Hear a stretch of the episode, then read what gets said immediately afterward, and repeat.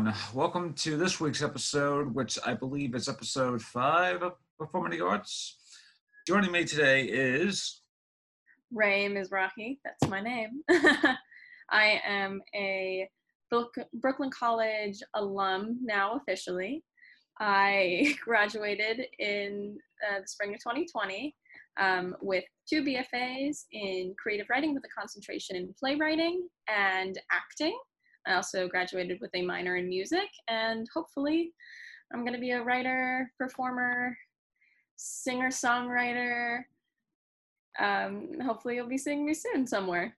Well, well, everything's shut down now, so I guess it'll be virtually. well, until probably maybe in the fall somewhere.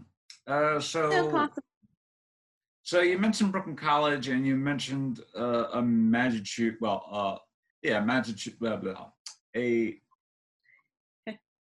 slew of different arts. Uh, so tell me, how did you get into performing arts in general? Uh, act, uh, uh, being an actress, writer, songwriter, that sort of thing. Was this something that just sparked you one day, or was just something purely educational? Did well, you have friends? Yeah, go ahead. I was three. I, I've lived in New York my entire life as well, uh, on the Upper West Side. So I live right by Central Park. Um, so when I was three, my mother, I think, thought it would be cute um, to take me into the park while they were setting up the tech for the Philharmonic. So you know how um, um, in Central Park there's the huge like green field where they set up all of these huge concerts. So I think my mom thought to herself, oh, when she someday becomes a doctor, we'll be able to take photos of her standing on a stage at three being shy and cute and singing to the great lawn. Um, that is not what happened. um, I, I, they propped me on stage and handed me a microphone when I was about three, four, and I just started singing fearlessly to the entirety of the Great Lawn, where I sung like little kid songs and lullabies and whatnot, and everyone applauded because they thought it was cute. And so the techies were like, "All right, it's time for it to go. We got to finish setting up." And I was like, "No, I fought for the mic." and I guess the bug had bit me there ever since. Um, I was working professionally, singing at the age of 13 um, I had also been acting in community theater, but um, that that passion sort of came a little bit later to me in high school, and then I started writing as a result of my acting um, when I started working with the Tectonic Theater Company, um, with specifically Andy Paris, who was one of the creators of the Laramie Project, and I started doing devised theater, and then that transitioned several years later into playwriting. So, uh, so they all sort of are interconnected. Oh, nice. Uh, so tell me about the Tectonic Theater. What, what was it? The, uh, yeah, the Tectonic Theater. Tell me about that. Well, I think my introduction to theater in terms of writing was more unique because of that institution specifically because they emphasize vertical theater rather than horizontal theater. Um, horizontal theater being the emphasis on the text and everything being built upwards as a result. Whereas in tectonic theater, it's each of the different stage elements have their own unique component that is equally valid to text. Um, so I started doing a lot more vis- uh, visually driven theater um, and musically based theater rather than emphasizing specifically writing and language. Um, and I was, at that point, I was 17, and everyone in the class was at least three to 10 years my senior. Um, because I'd managed to sneak into that class because um, it was being hosted at Hunter College and I was a college now student.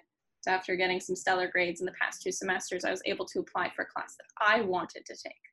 Um, and so I fell in love with writing theater and devising theater. Um, are you more specifically asking on like the history of moment making and that kind of theater making, or uh, no? I, uh, I was just I was just wondering, how did you get into contact with the Tectonic uh, Theater? Because Uh, yeah. I just had a, th- uh, I had the uh, devising class with Jolie and Laura this mm-hmm. past semester, and we were supposed to have the, the short play devising play festival in like May, but because of what was happening, it was all strictly online. And one of the things that we were researching was the Tectonic Theater, and I believe it was actually, actually, hang on, I, I Probably Daily. Daily actually showed us a video, and I believe she actually saw you in that video. So it's possibly it was the same video that you were on there. Yeah, possibly.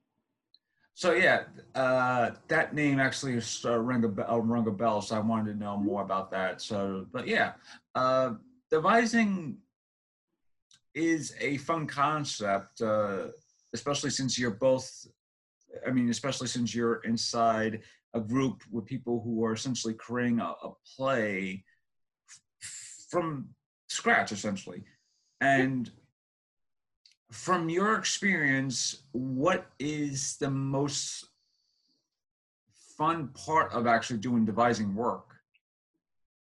Uh, it's the collaboration process. There's nothing like it.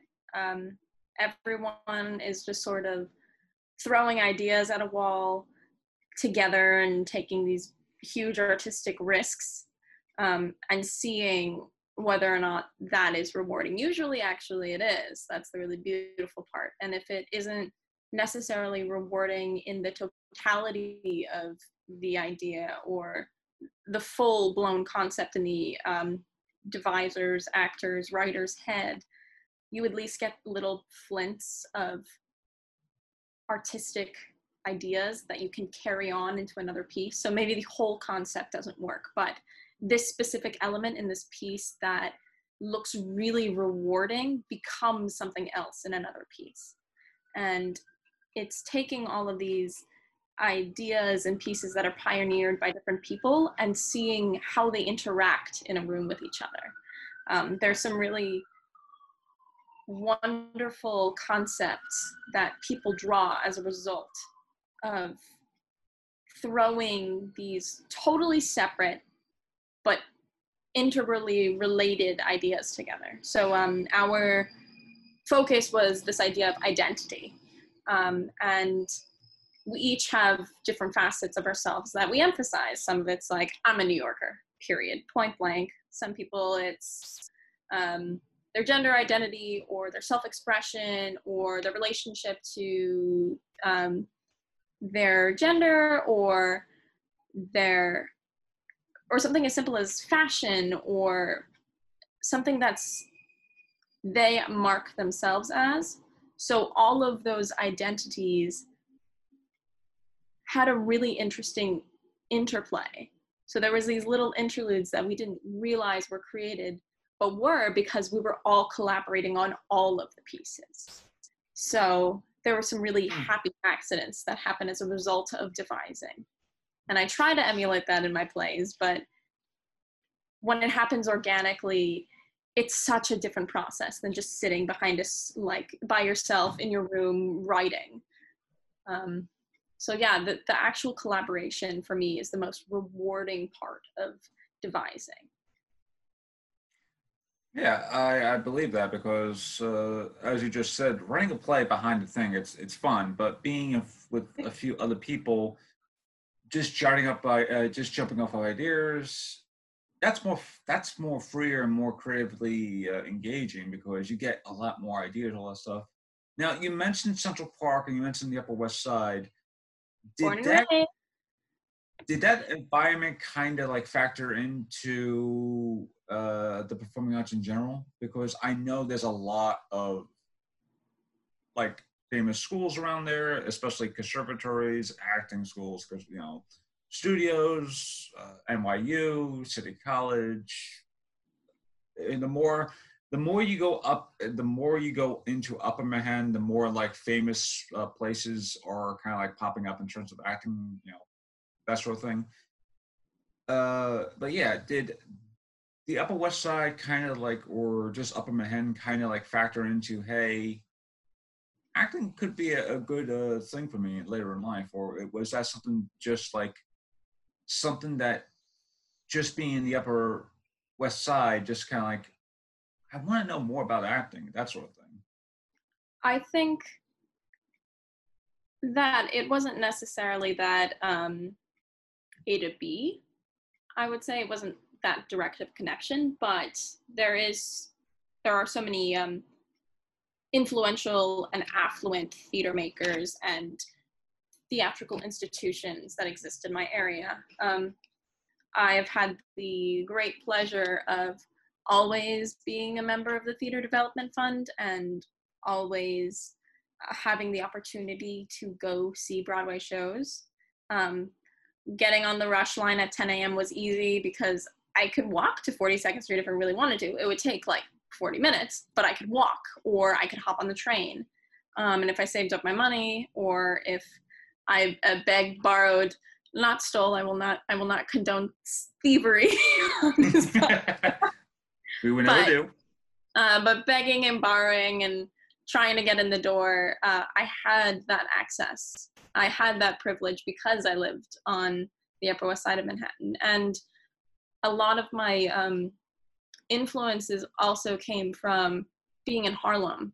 Um, I started, my singing career started being in a gospel choir, actually. I was the only white girl in this gospel choir smack dab in the middle of 125th Street in Lenox, or as they call it, uh, Martin Luther King Boulevard. Um, so I also got a lot of that really rich and unique history. So I had this cultural influence from Harlem, the influence of Broadway and like Lincoln Center and LCT3 and all those institutions. And my high school, actually, strangely enough, it was originally on 61st. It was the Beacon School. So I passed through Lincoln Center every day.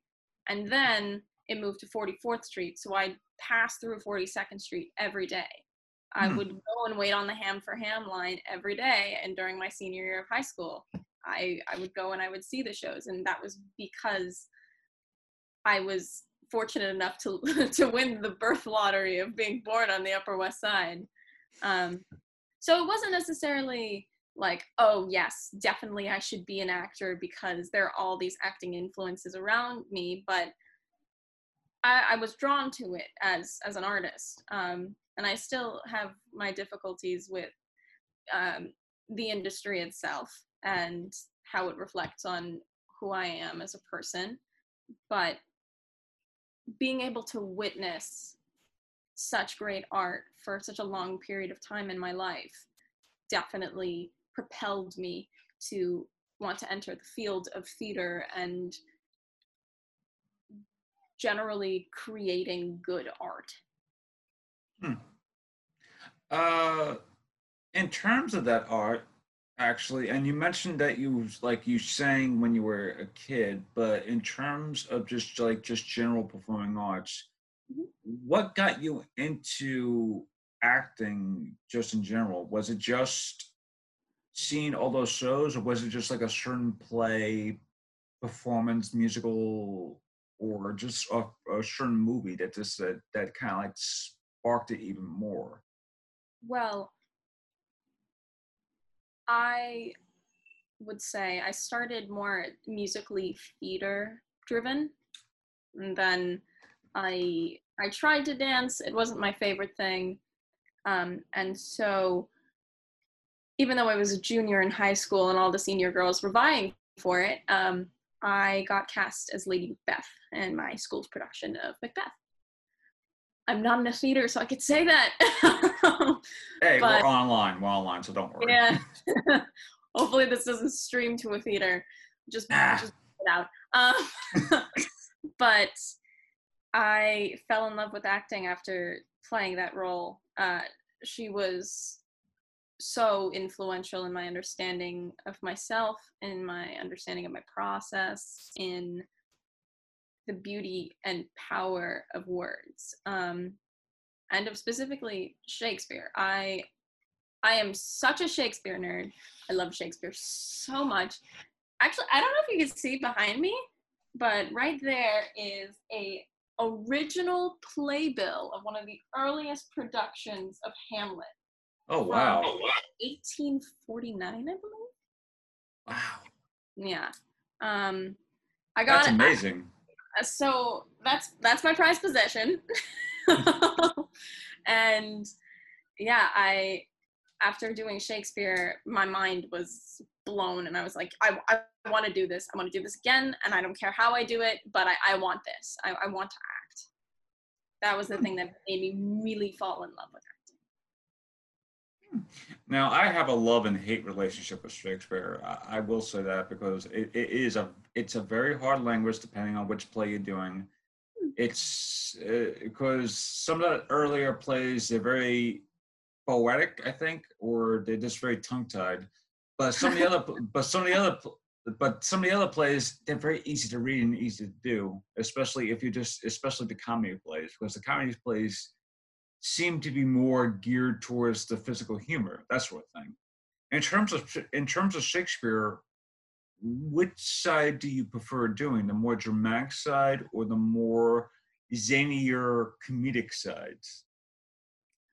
oh that that's like choosing a favorite child you know how unfair that it's not fair um i will i will say this i think to first off to your point about the the tongue tiedness of shakespeare plays i think um there's a certain level of decoding that goes along with reading a shakespeare play. Um it's not just about the words themselves it's also about the placement of the words whether or not the words rhyme the structure of the words whether it's written in po uh, in prose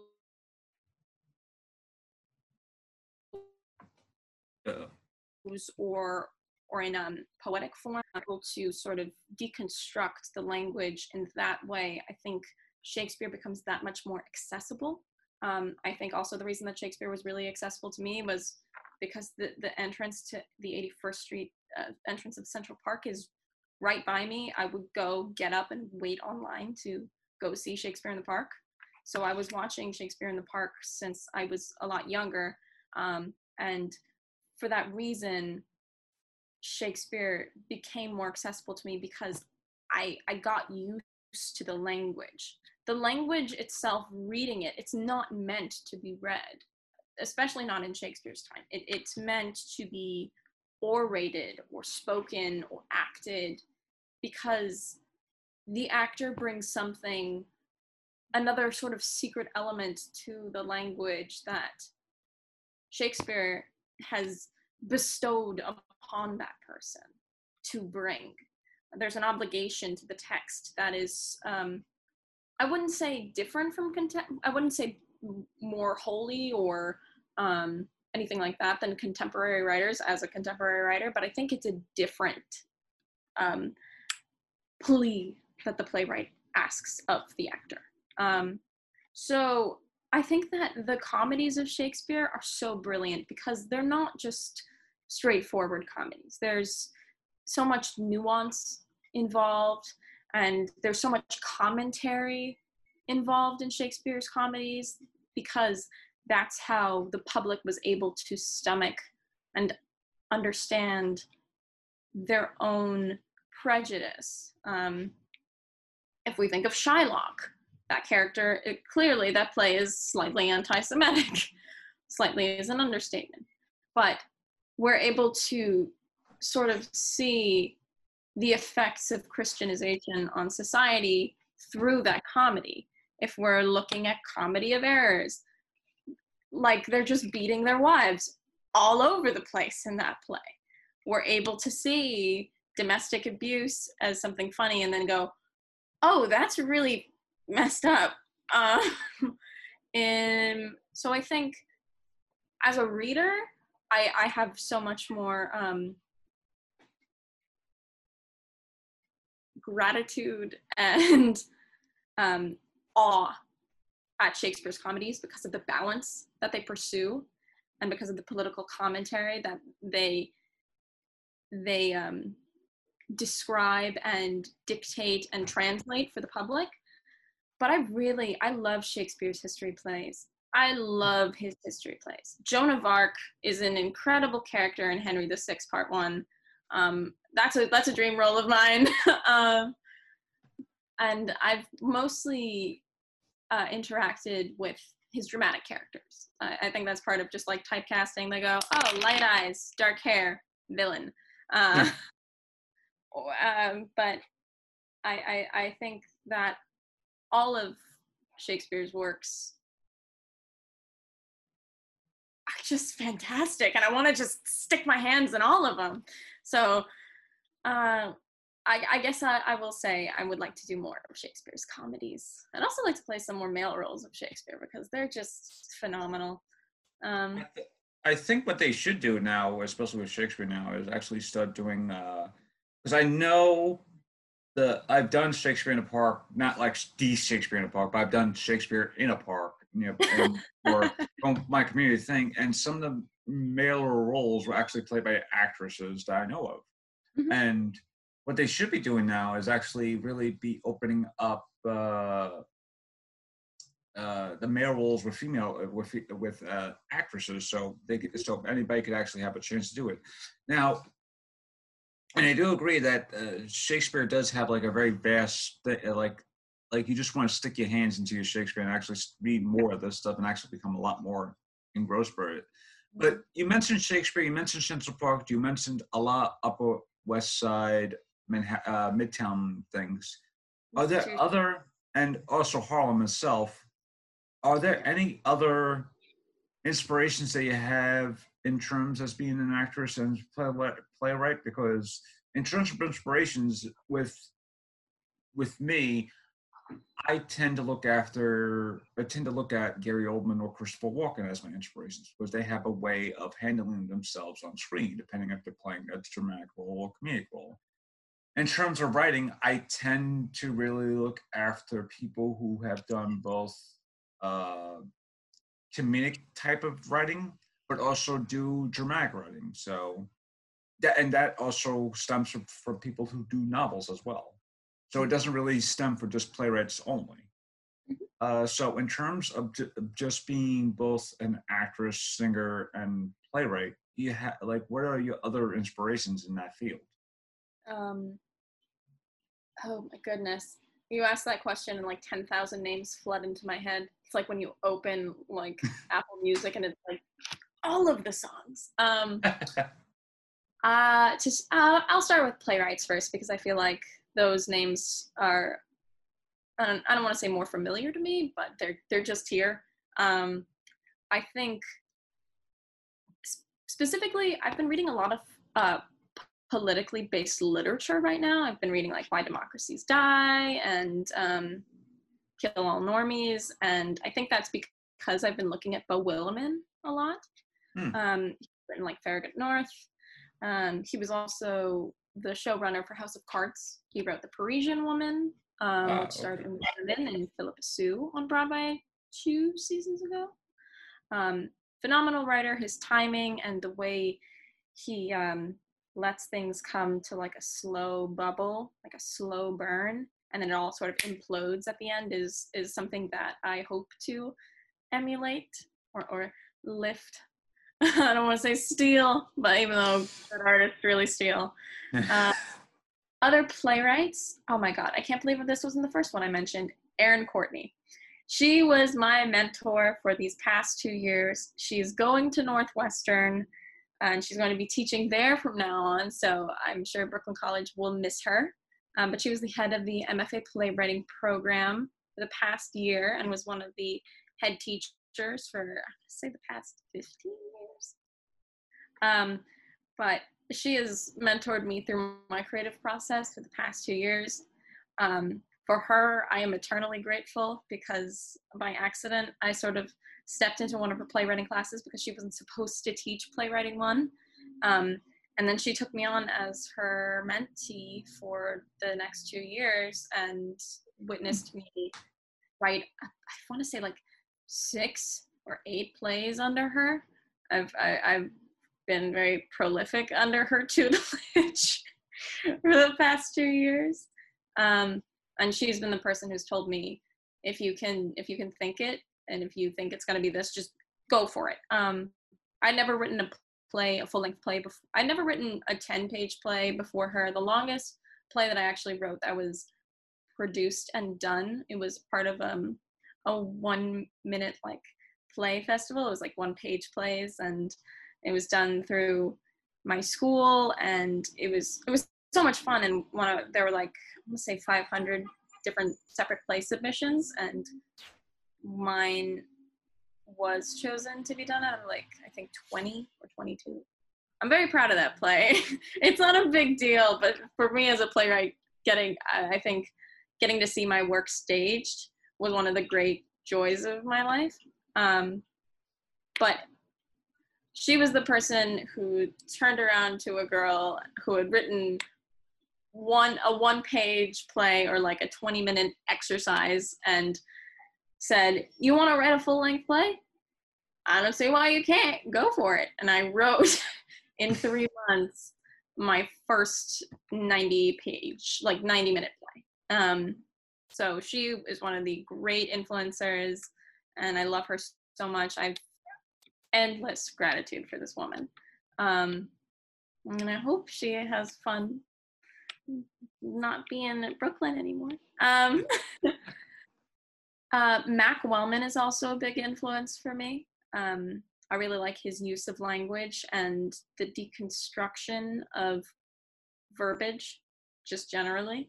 And I think that's also goes hand in hand with the tectonic theater's concept of writing. And Moises Kaufman is another one. Uh, if you haven't read, like The Disappearing Number, it's a really fabulous play by Moises. Everyone looks at the Laramie Project typically, but um, Moises has a slew of his own work. Um, he also has a wonderful laugh. just a wonderful laugh, so distinct. Um, so, and then I'll just say uh, Young Jean Lee, Sarah DeLappe, and Claire Barron. Everyone looks at Dance Nation from Claire Barron, but I um, really, wow, I'm blanking on the name of the play. I'm like May, and um, like now, now the play's gonna come back to me at the worst time. But I read her play when I was that play when I was like 17 and I was like, this is crazy. I love it. Um, I want to do that. Uh, you've got, you've gotten older. That's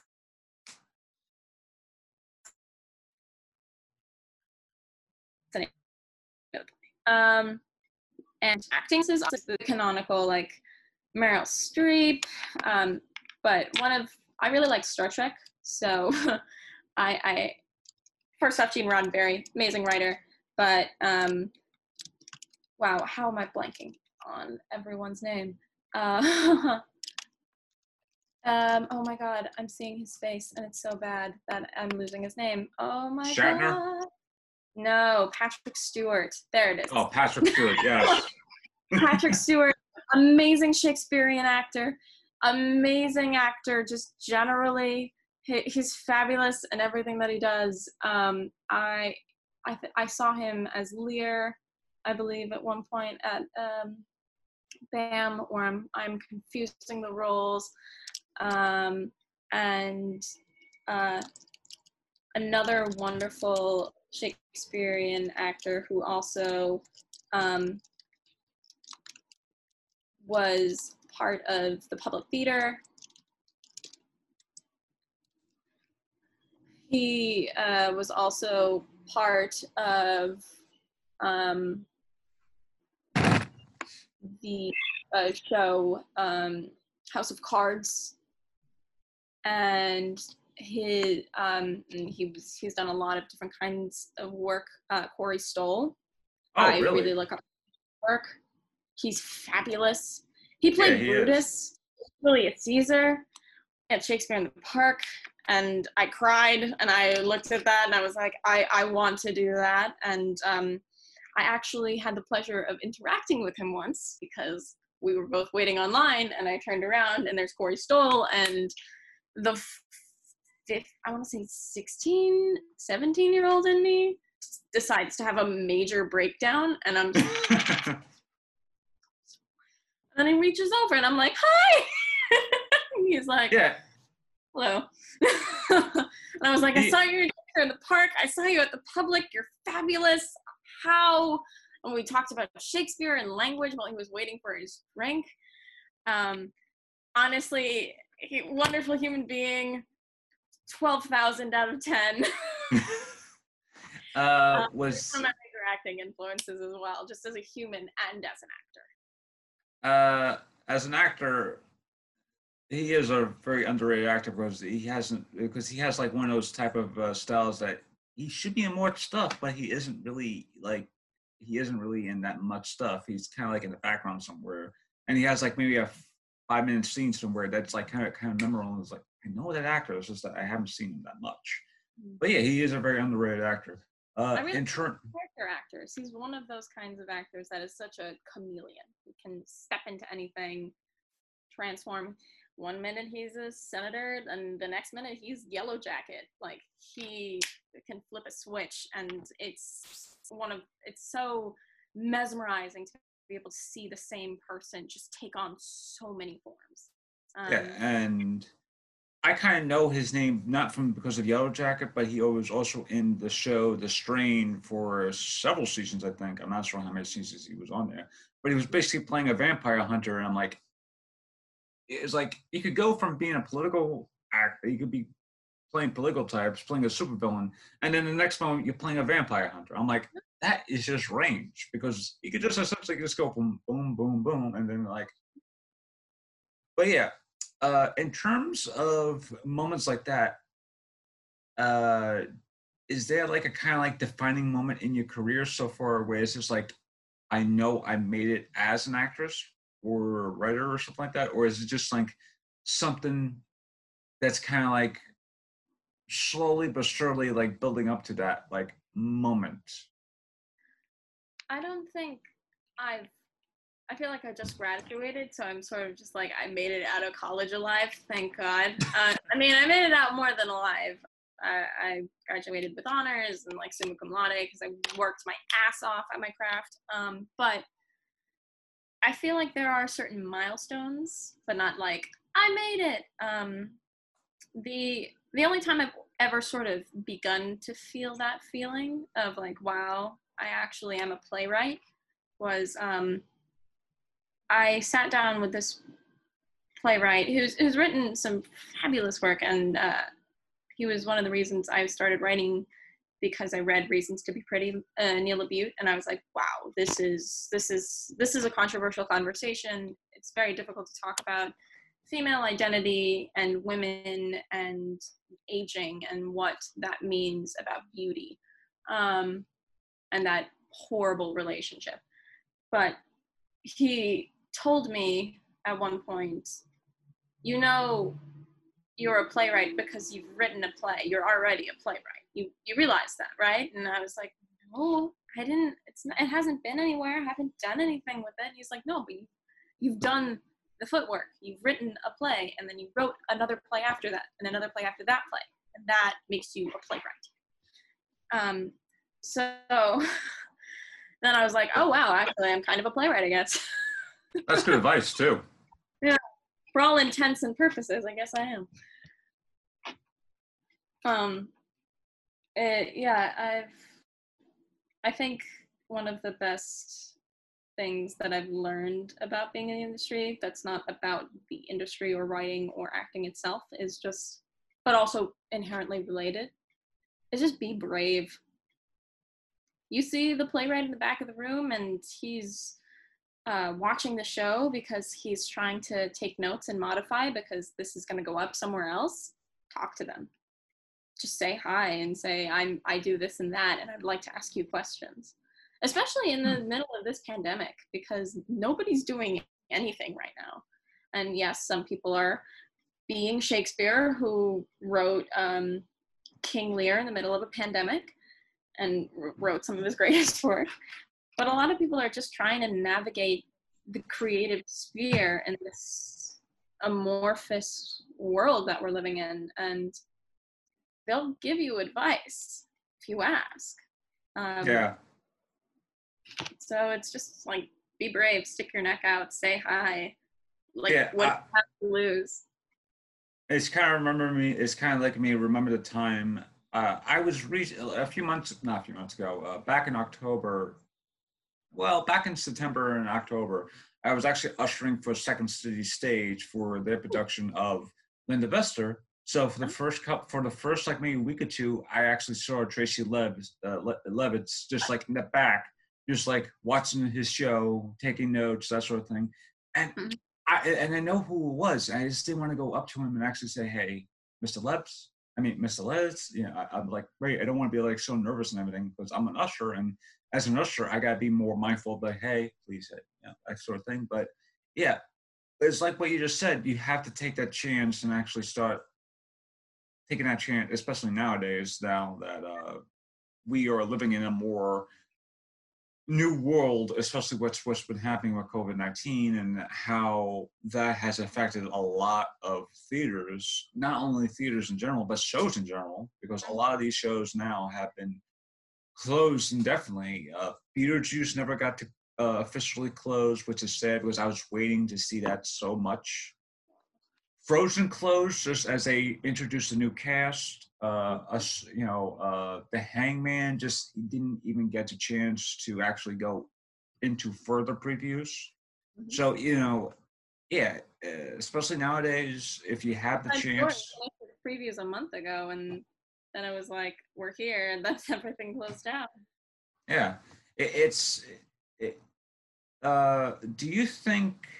And this is a question, and I, I guess this is a question I keep on bringing back to, especially uh, with my uh, recent guest, but because it, it is a more uh, current topic. But do you think in the next, like maybe a year or two, Broadway will go back to normal, or would there still be a still mindful restrictions due to what have has transpired with uh, the coronavirus and everything? I think that partially that's dependent on the marvels of modern science um, and the ability to produce a vaccine or treatment or uh, further their understanding on the virus itself. Um, I think also that our governor specifically has been much more cautious and has followed directives in order to protect um, citizens. And I think that those two factors will make creating l- large indoor spaces where thousands of people are gathered really difficult. Um, I think that Broadway will be reduced in capacity. I know that um, the president of Broadway said we're keeping our fingers crossed for January. Um, and I also know people who are in shows right now who are talking about, oh, um, if a show is closed for X amount of time, that means they can revise everything that's in the show and implement new choreography and implement XYZ um, and modify. Um, so I think that Broadway is going to possibly take this moment and try to run with it and revise shows so that people who've already seen the shows might come back and witness them a second time and see the revision. Um, I also think that possibly Broadway houses won't be filled to capacity. That's what I'd start to assume that it would be at Yeah, or a third capacity if they were going to open up in I don't know next February March. Um, but if a second wave hits, then who knows what's going to happen? Um, and it's also about keeping cast members safe. I yeah, know that what Netflix series are doing right now is they're creating pods. So they have all of these actors who are on the shoot collect, get tested, get tested again after two weeks, live with each other for the entirety of the shoot, and then get sent on their merry way. So they all just sort of cohabitate rather than um, go back to their homes at night. So for the entirety of the shoot of the series, they're just staying together. Um, that that feels a lot less feasible with large Broadway shows, especially because you can't just let people sleep in the theater. I mean, you know, equity says they Yeah.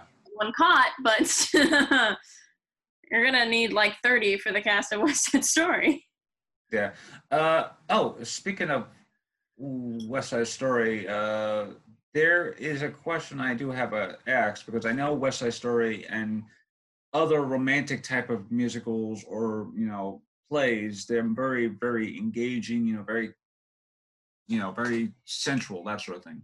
Do Hmm. you see plays essentially, especially the more like I, I want to say more like uh, I won't say like vocal plays, but like plays in general or productions in general, where it's like they had so many kissing and so many uh, and so much like like stage nudity that sort of thing. Do you see that stuff being toned down because of what happened, or do you just see it being more like what you just said before? They gotta modify, it, adapt to a point where it's like, hey, this is what that's suitable. I think that writers are writing with those um, parameters in mind. I know I am. Um, with the idea that people will not be able to be at a close distance and that physical tension will be very um, far apart. Um, but I feel like I, sort of hope they don't. I mean, obviously, I care about the actor's safety and whatnot um, especially because my best friend is understudying as Maria in West Side Story. So if if it's like it comes to intimacy and like her health, I'm like, no, no, no, no. no. um, but um, there's something. Theater replicates the human experience, and the human experience includes physical intimacy. And there's something that's so transcendent about physical intimacy that sends chills down one's spine. Um, and to sort of eliminate that from the scope of realism on a stage is really disappointing. It's disheartening um, because there's such immense power in touch. Um, and as a person who in their writing works a lot with shapes and physicality, it's hard to take those tools and say, um, I guess I'm not going to be implementing them now for the next two years in my writing because if I do, realistically, this will, will not be staged. Um, but that being said, there has there has to be some kind of line. Thank God I'm not the one writing the rules or drawing the Yeah. line, but Yeah. there has to be some. There's got to be something because you lived for that moment when Maria kisses. Uh, Tony. yeah, Is so Maria To- Tony, or you you live for that Romeo, moment. really. Romeo and Juliet kiss, etc., etc. You Yeah, it's a very the- it's a very powerful moment. yes. Um, it's and it's a climax in and of itself. There's there are these contours and shapes that a writer produces when making theater, and and if the arc isn't there, there's there's essentially you've lost a piece of the foundation in which all of that writing was founded upon. If like if it's like a stage direction for me, I'm very religious about my stage directions. I don't write a stage direction that doesn't have to happen. Um, and a lot of actors are like, stage direction. um, but there's something that the playwright is trying to convey with that piece. They wouldn't insert themselves unnecessarily. So if it says they need to kiss, there's there is a need there. There's something that furthers the arc of the story in the action. Um, that's so simplistic, but so and and can be seen as trivial. You can walk by two people kissing on the street and be like, "Yo, get a room," but it's something that that brings the story one step further.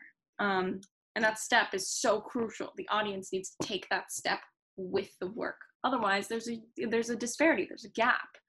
Um, so hopefully, that gets sorted out. Whether or not it's um, what West Side Story has done is incorporated a lot of cinematography into their work.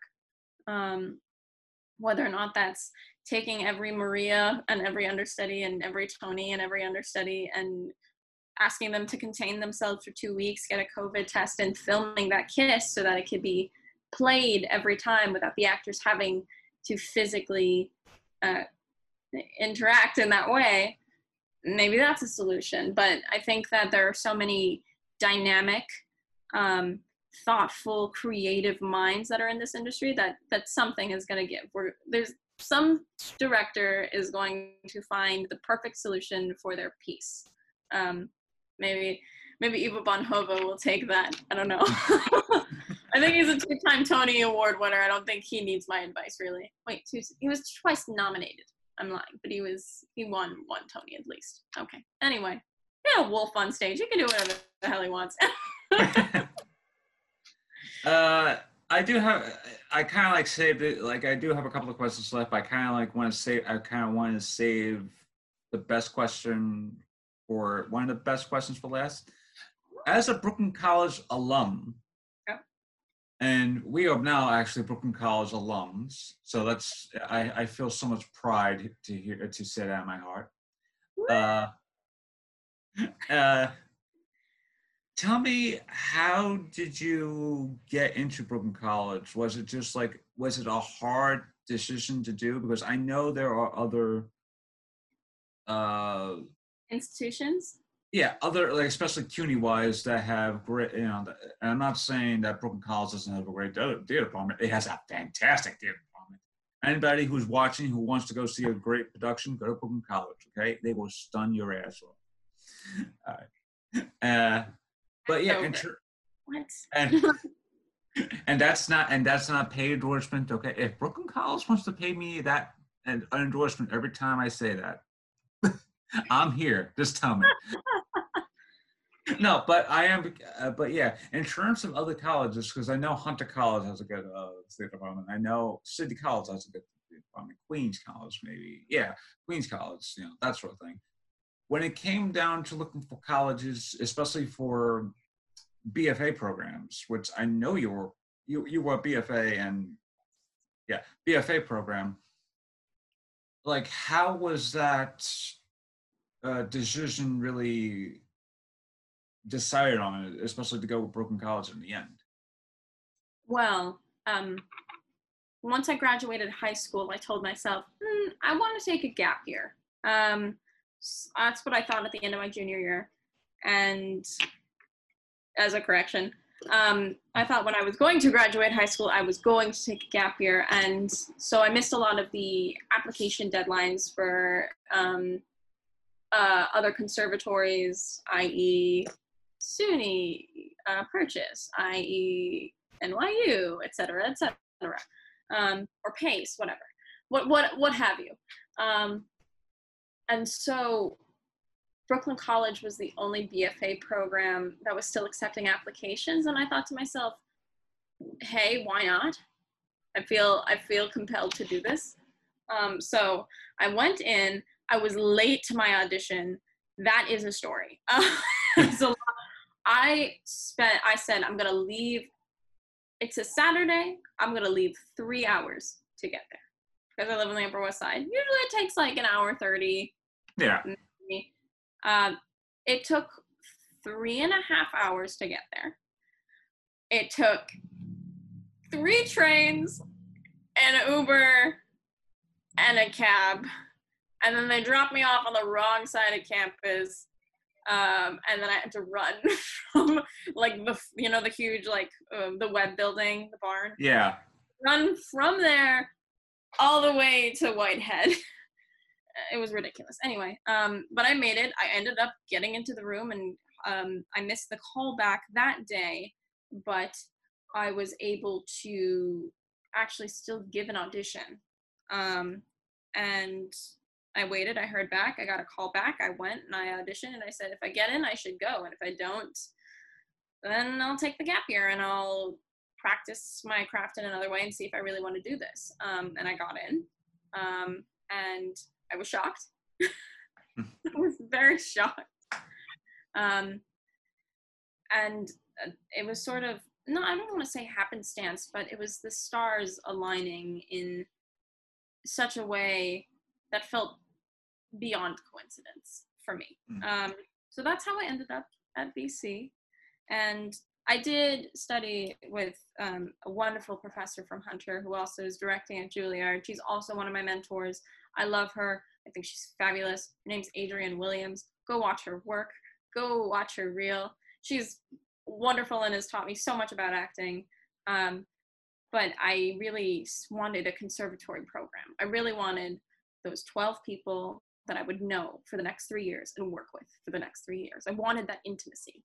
Um, and a lot of the other programs don't necessarily have that. It's like classes that you take with others, obviously, but the, those people can shift in and out of those rooms. So I have had the immense pleasure of being in an ensemble of people who are all incredibly talented, hardworking, risk taking, wonderful people. We've all graduated together. Um, and they are going to be my artistic community for a long time. And that's because of that um, nuclear program. It's, it's very nuclear. You have this family um, of artists. And I'm immensely grateful to each and every one of them for kicking my ass every time I walked into a room because they kick your ass and they make you reach higher. Um, and so it's the people, but it's also the teachers. Roger Mannix, who left, um, he was one of the best teachers that I've ever had. Um, Graham Schmidt, he's a director. He's also married to Antoinette Nwandu, activist, Chekhovian scholar. Um, I, I've had the pleasure of, because all artists want to come to the city and work or go to LA. I don't know. But they sometimes become teaching artists and want to work with a diverse group of actors. I'm not the most diverse actor. I'll I'll, I'll be there for the LGBTQ community because I'm one, but I'm still pretty white. um, but we we had such a diverse ensemble, and I was able to be in the room and work with those people because of the stature of the program and because it was a BFA program. so, yeah, that's how I settled on BC. Interesting, uh, very interesting, actually. Because I, because I wanted, is like I wanted to know like how much of BC essentially factored into your like not necessarily educational, uh, like education going forward, or just like, but it's going forward. What can we expect from you in the next, like, say, couple of like the next I'll just say in in in, in the next foreseeable future. There we go. Oh goodness. Um, huh. That's such a weird turn of phrase. I I've, I've known people who say don't expect tomorrow. So I I live by that very much. But in the foreseeable future, we'll call it that. Um, I'm gonna still be writing. I'm gonna still be um, producing art. Um, I want to be acting. I really, because of Brooklyn College, I found that I have this immense love for acting on camera. Um, hmm. and that is something that I do want to pursue. And I think a lot of writing has become a lot more inclusive and diverse over these past couple of years, especially with the uh, invention of streaming services and how they sort of transgress the typical boundaries of you write at a studio for 12 months and they train you and then you become a right part of the writer's room and then you're uh, indo- uh, I don't want to say indoctrinated. I don't want to be like they brainwash you, but you you get the um, skills that that specific institution wants you to carry in your writing. Um, so I think that because of that, writing has diversified and gained different um, hues and different shades of different stories. So I want to be a part of that movement. Uh, I hope to be in a writer's room in the next couple of years. Um, I hope to be on camera. Um, I will continue to write and um, hopefully produce more of my plays as readings. Um, I'm starting that series now, and I've actually contacted a few playwrights that were also part of the BC community who wrote stuff that I've acted in and or read for um, and said, "Hey, I want I know all these actors. Let's make some theater in the interim online." Um, so hopefully that'll be part of this uh, larger series of work where new playwrights and new actors are converging online. Um, so I'll be trying to do that. I also uh, hopefully I want to community organize. I have such passion for not just playwriting but poetry and um, historical writing because now I'm becoming obsessed with that. I'm not much of an essayist, but I definitely have opinions. we but, always, we all do. Yeah, What's we, with that? Some of us do. Some of us, I think, um, I think it's about how informed the opinion is and how much you really invest in having that opinion. Um, I think that that's part of the concepts of polarization, but we're not to, that is a whole other sphere.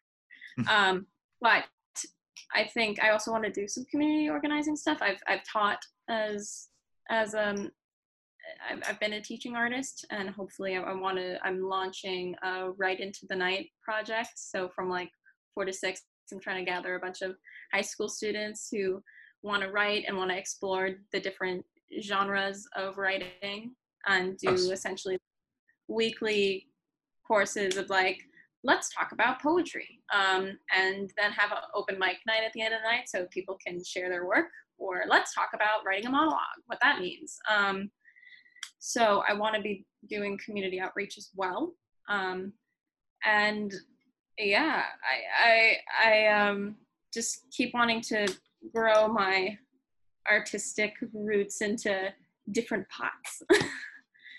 All of the different pots. Honestly, you have the the what's the word uh willpower or tenacity that could actually just go through that because I actually could see you doing all that stuff.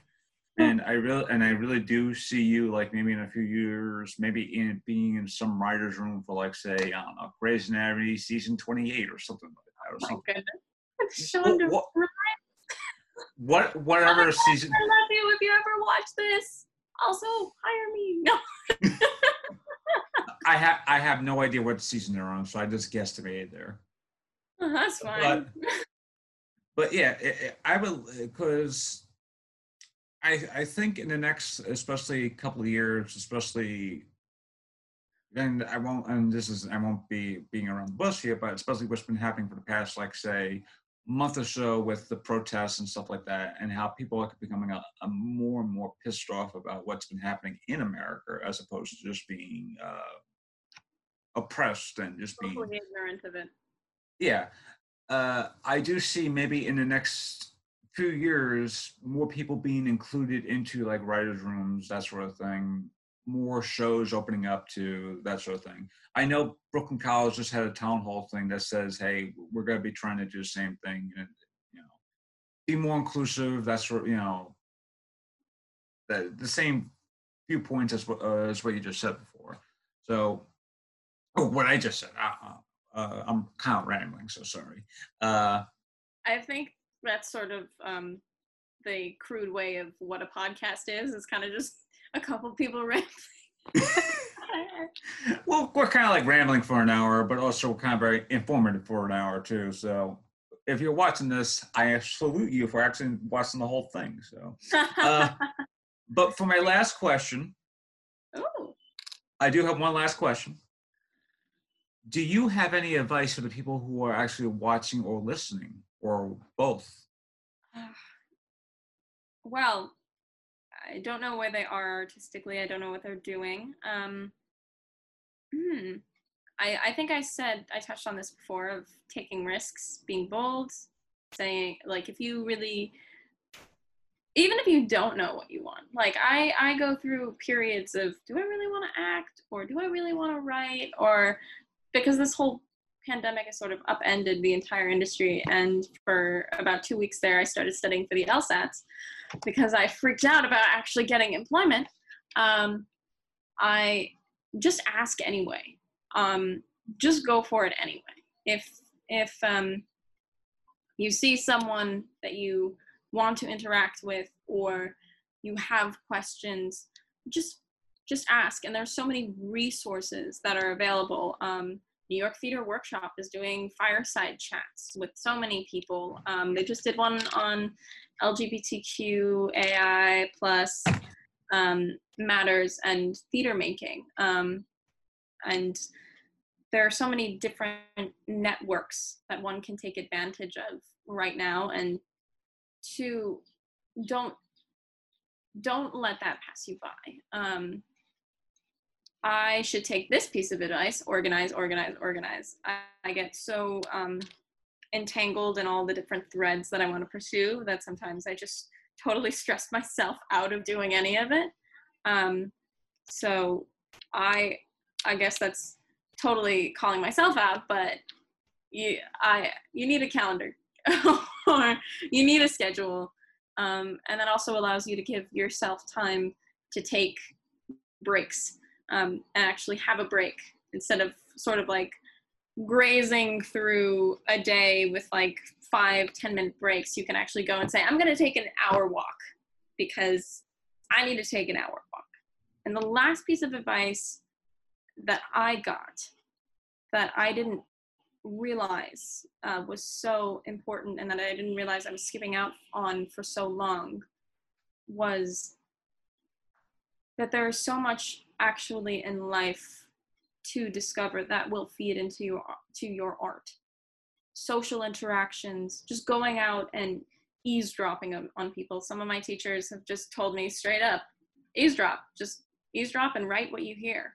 And um, look at what's around you.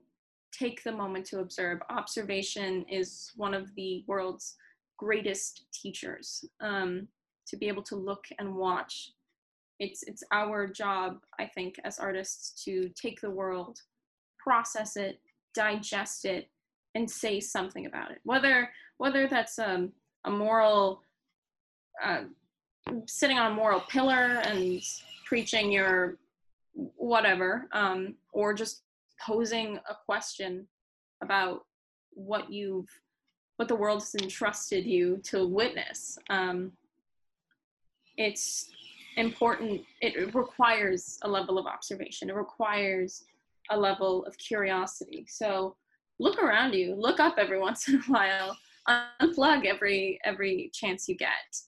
Um, go to the park and sit in a field for an hour, feel what it's like to be in your own skin.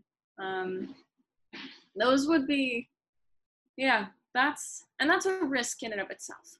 Taking that risk and being inside of your own soul is such a huge risk sometimes. Um, and that's sometimes the most rewarding place to be. And on that note, I believe that's a great way of actually ending this episode. Rae, thank you for being a great guest and speaking for. No problem. Uh, before we go, do you have any social media and anything else you want to plug?